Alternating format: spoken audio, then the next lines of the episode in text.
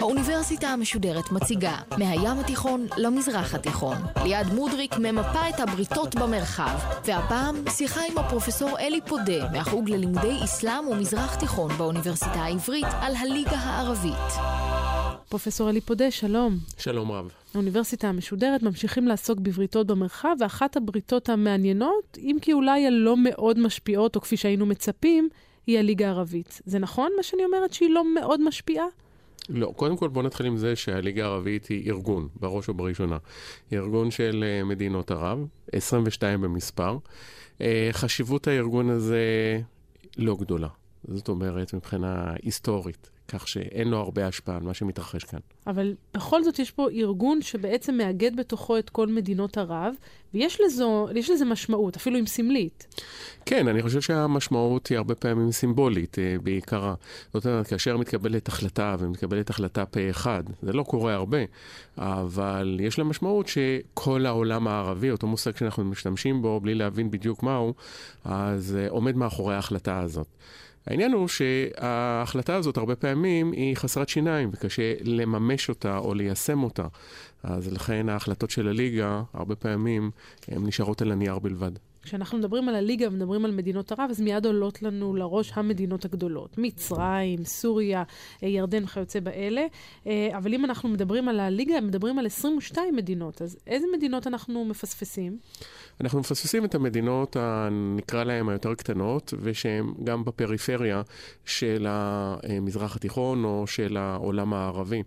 אה, בשוליים יש לנו כל מיני מדינות, כמו מאוריטניה, כמו סומליה, כמו ג'יבוטי, כמו איי קומורו, שגם יש שאלה עד כמה הן ערביות, כיוון שחלק, לפעמים חלק גדול מהאוכלוסייה, מבחינה אתנית, הוא לא ערבי. אבל uh, בשלבים uh, מוקדמים הם החליטו להצטרף uh, לליגה הערבית uh, מסיבות uh, פוליטיות, מהרצון להשתייך, מהרצון לקבל עזרה. Uh, יש להם קול בדיוק כמו לכל מדינה אחרת. Uh, מבחינת זו זה כמו באו"ם. כן. אבל ברור שיש מדינות חשובות יותר ומדינות חשובות פחות. מה שמשאיר אותנו עם ערב הסעודית ומצרים שנותנות את הטון? כן, תראה, מצרים קודם כל היא תמידית הייתה בעלת השפעה מהיום הראשון. אה, מצרים הייתה המדינה הגדולה והחזקה. עם השנים, מה שקרה, שבעל המאה הוא נהיה גם בעל הדעה. ואז אה, ערב הסעודית, משנות ה-70, כאשר אה, כסף רב החל לזרום למדינות המפרץ בגלל הנפט, אז כמובן שהם הפכו להיות מדינות חשובות, והדוגמה אולי המעניינת ביותר זה קטאר. קטאר זו מדינה נורא קטנה. כן. אה, אבל אנחנו יודעים שבשנים האחרונות היא פתאום הפכה להיות גורם חשוב בליגה הערבית וגם מחוץ לה. בדיוק, אני, אם אתה כבר מדבר על קטאר, אז, אז זה לא רק בתוך הליגה הערבית. אנחנו רואים את ההשפעה שלה ואת הזרועות שהיא שולחת גם לאזורנו כמובן, והקשר הישיר שלפחות עליו מצביעים כל הזמן, בין קטאר לבין גם ארגוני טרור בסביבה. זה נכון, אבל זה מכיוון שצריך לעשות הבחנה בין מה שקורה בתוך הליגה, והרבה, הייתי אומר אפילו רוב מה שקורה, קורה מחוץ לליגה. ואז יש כל מיני בריתות, ויש כל מיני שיתופי פעולה. וקטר בשנים האחרונות היא באמת הפכה להיות גורם בנושא של תיווכים. כמו כן היא ממלאת גם תפקיד בעזרה לחמאס, אה, בעזרה לארגוני טרור, ברית עם טורקיה. אה, אבל קטר אה, ממש בחודשים האחרונים גם עברה שינוי. אנחנו נדבר על זה אולי אחר כך, אבל קטר מתרחקת מעט מטורקיה, היא בעצם את הסכסוך שהיה לה עם מצרים, היא סיימה אותו, אה, כלומר, משתנים כל הזמן. וזה אולי איזשהו משפט שכדאי לזכור אותו.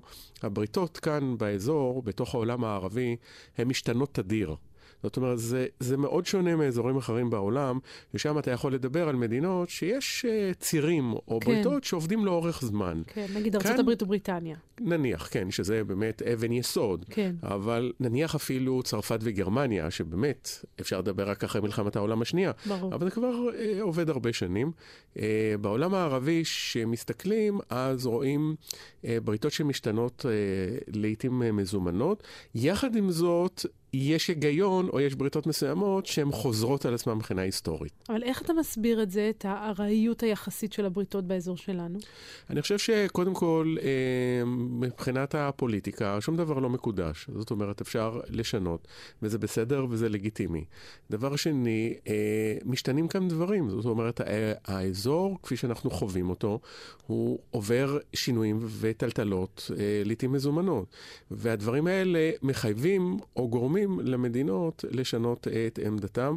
בסך הכל, בשורה התחתונה, הם פועלים בהתאם למה שבמדע המדינה אנחנו קוראים הריאל פוליטיק, כן. שזה בהתאם לאינטרסים של המדינה. היו שנים שגם האידיאולוגיה שיחקה תפקיד, למשל האידיאולוגיה הפן-ערבית. כן. אז, אז אינטרס המדינה עמד מול האידיאולוגיה. אז אבל... תכף אנחנו באמת נדבר בדיוק על הניגוד הזה שהוא מאוד מעניין, אבל בואו קודם נחזור קצת היסטורית. הליגה הערבית בעצם מוקמת, כמו הרבה דברים במרחב שלנו, בעקבות אינטרס מבחוץ, הבריטים. נכון ולא נכון. זאת אומרת, זה שילוב. התזה באמת הישנה הייתה שבריטניה הקימה את הליגה הערבית, ובמידה מסוימת זה גם נכון, כי בריטניה, הליגה קמה ב-1945. כן. באותם שנים, אה, זה העידן עדיין הקולוניאלי, או תחילת הדה-קולוניזציה. בריטניה וצרפת ממלאות כאן תפקיד חשוב, ואנחנו נמצאים בתקופה של שלהי מלחמת העולם השנייה, ואז הבריטים אה, זקוקים לעולם הערבי ולמדינות ערב, בעיקר מצרים, עיראק, והן מחליטות לתמוך. ברעיון של הפן-ערביות ולהקים, שזו האידיאולוגיה הערבית, שחותרת להקים איזושהי אחדות ערבית, והם עוזרים להקים את הליגה הערבית. כן. עכשיו, המחקר היותר מודרני הוא מראה שבעצם, במקביל לאינטרסים הבריטים, היו גם אינטרסים מקומיים של השחקנים כאן, ובעיקר מצרים ועיראק, שכל אחת uh, מהכיוון שלה משכה, uh, להקים איזשהו ארגון שישרת את האינטרסים שלה, שיקדם את השאיפות שלה. ושאיפות כאן, הכוונה היא בעיקר בתחום של השליטה, או מה שאני קורא ההגמוניה בעולם הערבי. כי בכל אזור בעולם uh, יש ניסיון להשיג שליטה. אנחנו רואים את זה במערכת הבינלאומית. נגיד אמרנו המלחמה הקרה, ארה"ב, ברית המועצות. כן. היום מדברים על סין. כאלה שהוא גורם חדש. כלומר, כל מדינה ודאי חזקה, רוצה לבסס כן. את מעמדה ולבסס כמה שיותר, נגיד, כוח שלטוני. שלטוני זה אולי לא, לא, לא מילה מתאימה, אבל כוח משמעותי ולהיות שחקן מרכזי באזור. בדיוק. אז, אז יש את הפוליטיקה הבינלאומית ויש אזורים. אז המזרח התיכון או העולם הערבי זו זירה. כן. זו זירה, זו מערכת, זו המערכת הערבית, ובתוכה יש דינמיקה. כאשר באופן כללי היסטורי, מצרים ועיראק היו שתי המדינות שחותרות להגמוניה. אה, באופן טבעי, עיראק כבר הרבה שנים לא נמצאת בתפקיד הזה. למה? מאז מלחמת איראן-עיראק, אה, עיראק עברה שורה של שינויים מאוד גדולים. כן. אה, המלחמה מול איראן זה שמונה שנים, לאחר מכן הסיפור של פלישת עיראק לכווית, החרמה של עיראק, פלישת ארה"ב לעיראק, התפוררות. חוץ מזה שבעיראק תמיד הייתה בעיה, וזה החוסר יציבות הפנימית, או חוסר ההומוגניות של החברה, שיש שם סונים, שיעים, כורדים. ההומוגניות היא אלמנט מאוד חשוב ביכולת של מדינה להקרין עוצמה. כן. למצרים יש את זה, לעיראק אין את זה. הזכרת קודם את הפן-ערביות, ויש באמת, לפחות על פניו, איזושהי סתירה בין הרעיון הלאומי, הרי אנחנו יודעים שיש לנו מדינות לאום ערביות שונות, הזכרנו אותן כאן, לבין הרעיון הזה של הפן-ערביות. איך זה מתיישב יחד? זו סתירה, וזו סתירה מובנית, ושהיא קיימת כל השנים, ודרך אגב היא גם הביאה להקמת ליגה שהיא חסרת שיניים. כי הפרדוקס הזה, מה שקרה, אה, זה שהרעיון של להקים ארגון ערבי הוא פועל יוצא במידה כזאת או אחרת של רעיון האחדות הערבית. גם בריטניה הבינה את זה, הבינה שזה רוח התקופה, ושהיא צריכה ללכת עם הרעיונות האלה. מצד שני, האינטרסים של המדינה הם אלה שקבעו, וכל מדינה, מה שהיא דאגה זה לשמור שאף אחד לא יפר את הריבונות שלה. כן. ולכן באמנת הליגה מ-45, אה, המילה אחדות ערבית לא, לא מוזכרת בכלל. מקסימום מדברים זה על סולידריות ועל שיתוף פעולה. זאת אומרת, השניות הזאת קיימת מהיום הראשון. אה, החלטות למשל של הליגה, הן צריכות להתקבל פה אחד. אין גם אפשרות ליישם את ההחלטות האלה, כלומר אין מנגנון או מנוף שיכול ליישם את זה. ואגב, איזה באמת החלטות אפשר כבר לקבל פה אחד ברוב של 22 מדינות? אני מתארת לעצמי בעיקר החלטות נגד ישראל. נכון, את צודקת לגמרי. דרך אגב, זה קצת מזכיר, זה נכון שזה אחרת, אבל את האיחוד האירופי. כי אנשים באים ואומרים, 28 חברות כן. באיחוד האירופי, וזה אחד הקשיים הגדולים שלהם להגיע להחלטות כן. וליישם אותם. זה הסיפור של הליגה הערבית, אבל כבר מנגנון הליגה הוא מנע אה, במידה רבה את העניין הזה, והדאגה הגדולה הייתה עם הקמת הליגה של המדינות, נקרא להן החלשות. באותה תקופה זה היה למשל לבנון. אפילו ערב הסעודית, ערב הסעודית הייתה מדינה חלשה, כן. שהיא מאוד חששה מהשאיפות של ההאשמים ששלטו גם בעיראק וגם בעבר הירדן, והיא חששה שזה יהיה כלי בידי המדינות החזקות להשתלט על החלשות. אז הם בנו איזה שהם מנגנונים שיבטיחו שהריבונות תישאר של מדינת הלאום. ובסופו של דבר זה מה שניצח בטווח כלומר, הארוך. כלומר, החלום הזה, הפן הערבי, הוא בעצם לא יותר מאשר חלום. לא היה בשום שלב איזה רצון לאחד את כל המדינות הערביות תחת שלטון אחד בפועל. גם, זה נכון ולא נכון. זאת אומרת, כי לגבי הליגה הערבית הצודקת לגמרי, העניין שהחלום הזה יתממש, אבל בצורה אחרת. הרי מצרים וסוריה התאחדו לכדי כן. מדינה אחת ב-58. נכון. אבל זה לא דרך הליגה הערבית. וגם לא כלל את כל המדינות. ממש לא. זה אחרי שלוש שנים התפרק, וזה באמת היה סוף החלום. או זה, זה מה שהיה שבר גדול בעולם הערבי באותה תקופה. אבל זה הכל נעשה מחוץ לליגה הערבית. שאגב, זה מעניין, כי עכשיו חלק לפחות מהרטוריקה של דאעש מדברת בדיוק על העניין הזה. הזה, של למחוק את מדינות הלאום, להתאחד תחת מדינה אחת. כן, אבל הם מדברים קודם כל על מדינה אסלאמית. והם uh, מדברים על משהו שבאמת uh, נשמע לעיתים, אבל הליגה הערבית היא דווקא זו שקיבעה את הגבולות האלה, כי הטענה שאלה גבולות מלאכותיים וכדומה, זו טענה ישנה. כן. זו טענה שנשמעה לא רק על ידי דאעש, אלא על ידי גורמים רבים, שהם כעסו שהאימפריאליזם במידה רבה הוא זה שקבע את הגבולות. אז אני חושב שהליגה הערבית, בפרדוקס הזה, שהיא הרי גם תולדה של הפן הערביות, היא בעצם זו שקיבעה את הגבולות האלה, כי היא נתנה לגיטימציה למדינת הלאום הערבית. מעניין. אם אנחנו עכשיו מתייחסים גם ממש לעניין שלנו בתוך הסיפור הזה, ישראל, הזכרנו את זה קודם, היחס כלפי ישראל הוא אולי בעצם אחד הקונצנזוסים הגדולים בליגה הערבית, אבל זה גם משתנה כמובן עם הסכמי השלום שמתחילים לחתם. בואו נתחיל בהתחלה. מלחמת העצמאות, שם אין שום דילמות. כן. מלחמת 48' היא בעצם האפיזודה הראשונה שהליגה הערבית כליגה מתמודדת. היא קמה ב-45' ומאותו רגע למעשה בעיית פלסטין עומדת על סדר היום, וזה הנושא היחיד והעיקרי. כן. והפלישה בסופו של דבר היא החלטה של הליגה, וזה בעצם הכישלון הראשון, כישלון ענק. מכיוון שכאן היה חוסר תיאום מוחלט של הליגה, של המדינות שמרכיבות, וכל דרך קבלת ההחלטות היא הייתה מוטעית. כלומר, חוסר תיאום מבחינה צבאית, טקטית? מבחינה צבאית, אבל גם מבחינה מדינית, מכיוון שגם זה וגם זה קרה, תוך כדי. ואני חושב שמה שקרה זה שזה טבע את חותמו.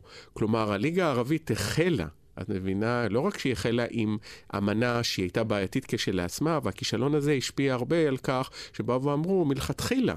אחד, אה, כשקמה הליגה, אחד המדינאים המצרים, הוא אמר, משפט שעד היום אפשר לצטט אותו. אם אתה מחבר אפס ועוד אפס, מה אתה מקבל? אפס. אז אה, זה מה שהוא התכוון לליגה הערבית. חיברת עוד מדינה ועוד מדינה, אבל הן חסרות משמעות.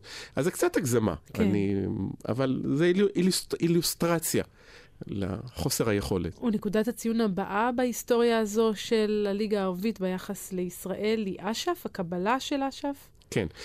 הליגה הערבית, צריך לומר, גם היו כמה החלטות חשובות או טובות, או גם כמה תיווכים שהם היו מוצלחים. זאת אומרת, זה לא הכל סיפור של כישלון. כן. למשל, אה, הליגה הערבית היא זו שהקימה את אש"ף.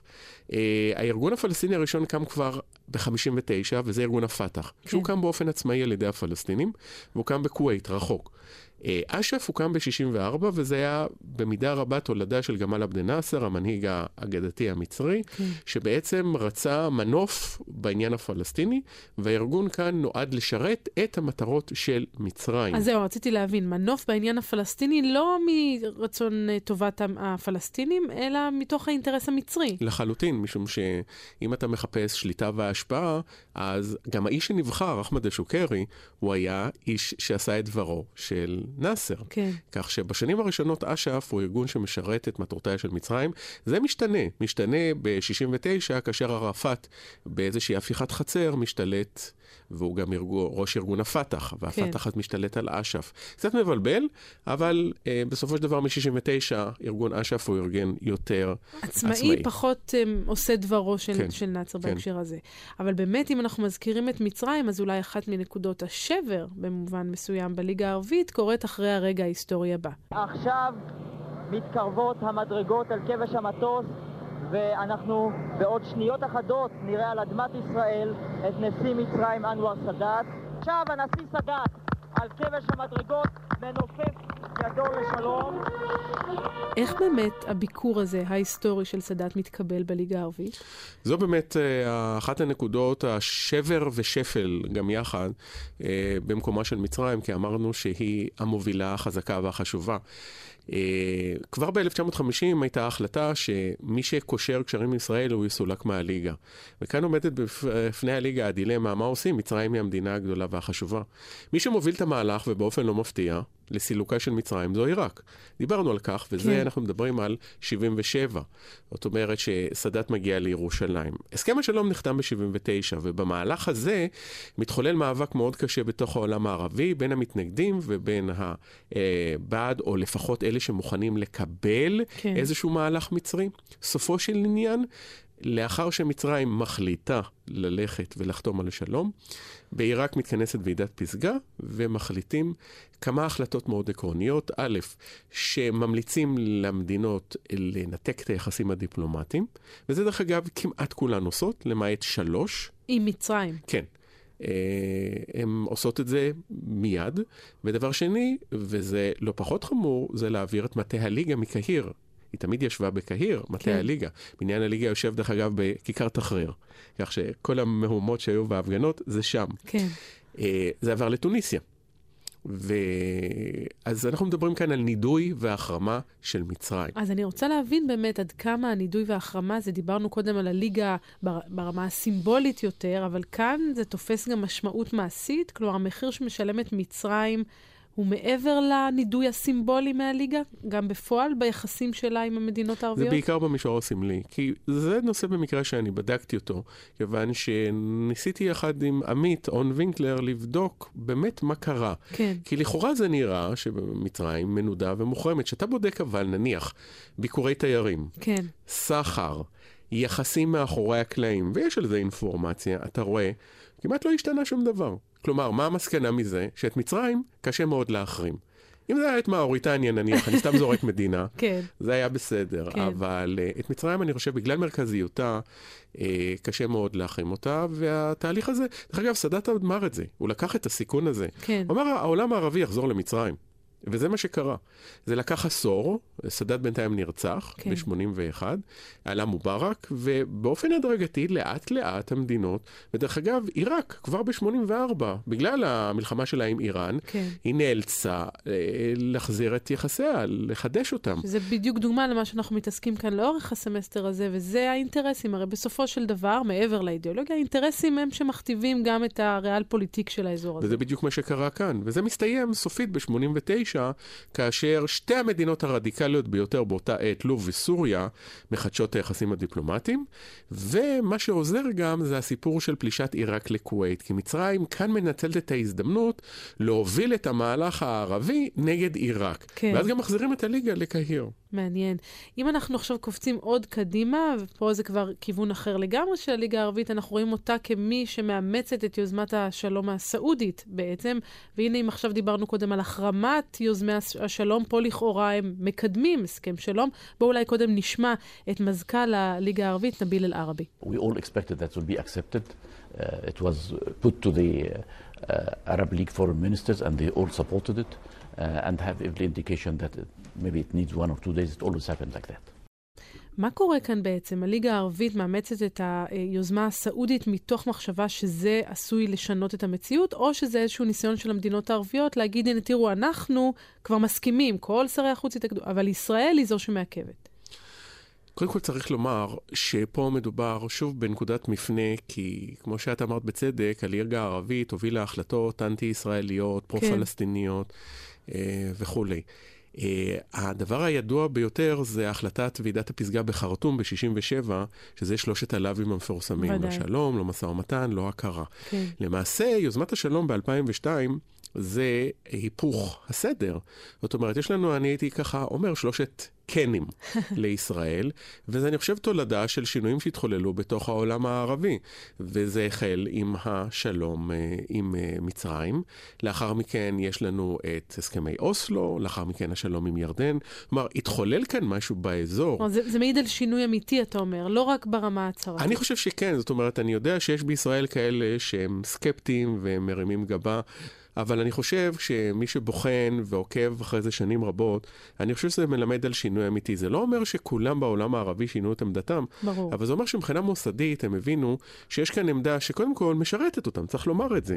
כיוון שהם רצו להראות, אחרי אה, שנים של פיגועי טרור וגם מעורבות של, לא, הסעודים, 15 סעודים היו מעורבים בפיגועי התאומים כן. ב-2001. מה זה היוזמה הסעודית? היוזמה הסעודית היא באה בין השאר גם לבוא ולהראות, תראו, אנחנו לא... בקטע הטרוריסטי, אנחנו רוצים לקדם שלום. כן. אז יש כאן אינטרס, אבל זה לא צריך אה, לסנוור או לעוור את עינינו בכך שיש כאן ניסיון, כן, להציג איזושהי עמדה שמדברת על לא פחות מנורמליזציה ושלום עם ישראל. וזה, או יותר נכון, הם קראו לזה יחסים נורמליים, זו מילה יותר מתאימה ונכונה, okay. כן. אבל תמורת נסיגה ישראלית מלאה מהשטחים אה, לגבולות 67, הקמת מדינה פלסטינית שבירתה מזרח ירושלים, ופתרון מוסכם של בעיית ה... פליטים. Uh, וזה קונסנזוס, זאת אומרת, הנקודה מעניינת... קונסנזוס שם כמובן, צריך כן, לומר. קונצנזוס לא כמובן, כאן. כן. זה, זה, יש כאן היפוך מעניין. כן. זאת אומרת, זה, אני חושב שאם ההחלטה הזאת הייתה מתקבלת לפני 20 ו-30 שנה, או בוא נגיד בהחלטות חרטום, היו מקבלים את יוזמת השלום הערבית, אני מניח שממשלת, אה, הממשלה באותה תקופה, כן, ממשלת אשכול, כן. היא הייתה מקבלת את ההחלטה הזאת. טוב, אבל זה כבר שיעור במה שההיסטוריה הייתה יכולה להיות ולא, ולא במה שההיסטוריה הייתה. אם אנחנו בכל זאת חוזרים אפילו לא להיסטוריה אלא, אלא כאן ועכשיו, הזכרתי קודם את דאעש, אפשר לדבר על היחס בין הליגה הערבית לבין דאעש?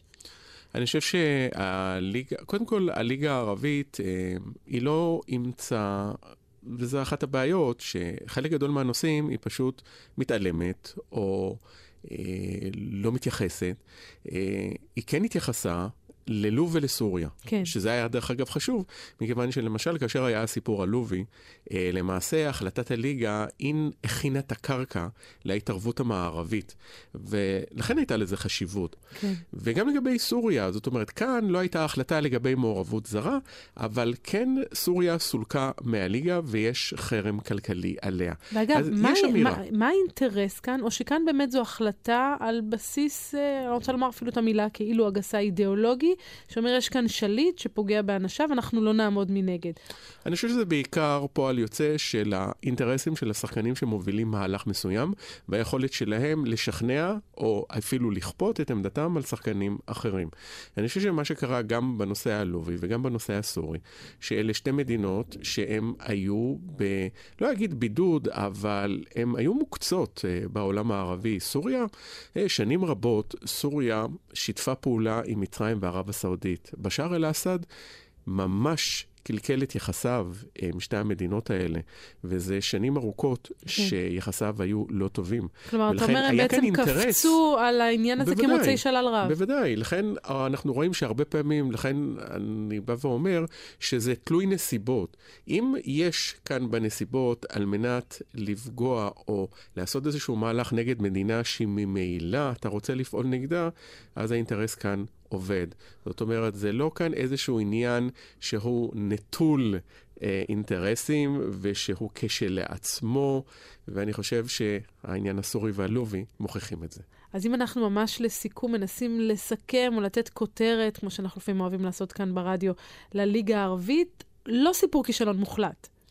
היא לא סיפור כישרון מוחלט, מכיוון שהיו לה כמה מעורבויות, לא ציינו, למשל בכווית, למשל בלבנון, מלחמת האזרחים, אבל בגדול זה סיפור של כישלון לאורך השנים, וזה נובע בראש ובראשונה מהדרך שניסחו את אמנתה. ועד שהם לא ישנו את אמנתה, זה לא ישתנה. עכשיו, כדי לשנות את האמנה, צריך שני שלישים מהחברים. זה קשה. אז סיפור של כישלון, אבל לפחות סיפור של כישלון מעניין. תודה רבה לך, פרופ' אלי פודה, ותודה רבה גם לאלמה רותם ואביגיל קוש, שהיו על העריכה ועל ההפקה. על הביצוע הטכני ופז קנטור. תודה רבה לכם, אנחנו מסיימים. להתראות.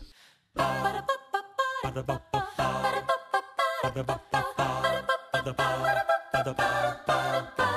האוניברסיטה המשודרת בריתות במרחב. ליעד מודריק שוחחה עם הפרופסור אלי פודה מהחוג ללימודי אסלאם ומזרח תיכון באוניברסיטה העברית על הליגה הערבית. מערכת האוניברסיטה המשודרת, מאיה לאט קרמן, ליאור פרידמן, אורן הוברמן וגיא עופר. האוניברסיטה המשודרת בכל זמן שתרצו, באתר וביישומון אפליקציה של גל"צ, וגם בדף הפייסבוק של האוניברסיטה המשודרת.